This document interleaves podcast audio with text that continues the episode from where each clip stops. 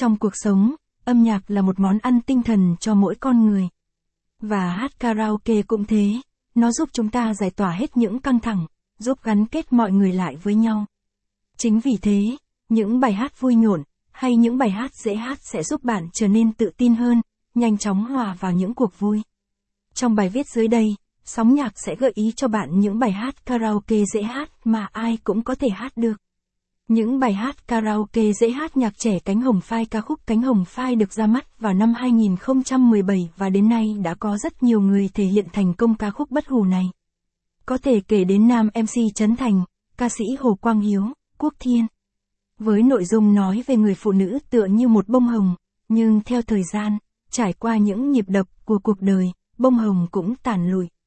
Nhưng điều quan trọng nhất, dù nở hay tàn thì đó vẫn là một bông hồng xinh đẹp, đầy hương sắc và kiên cường.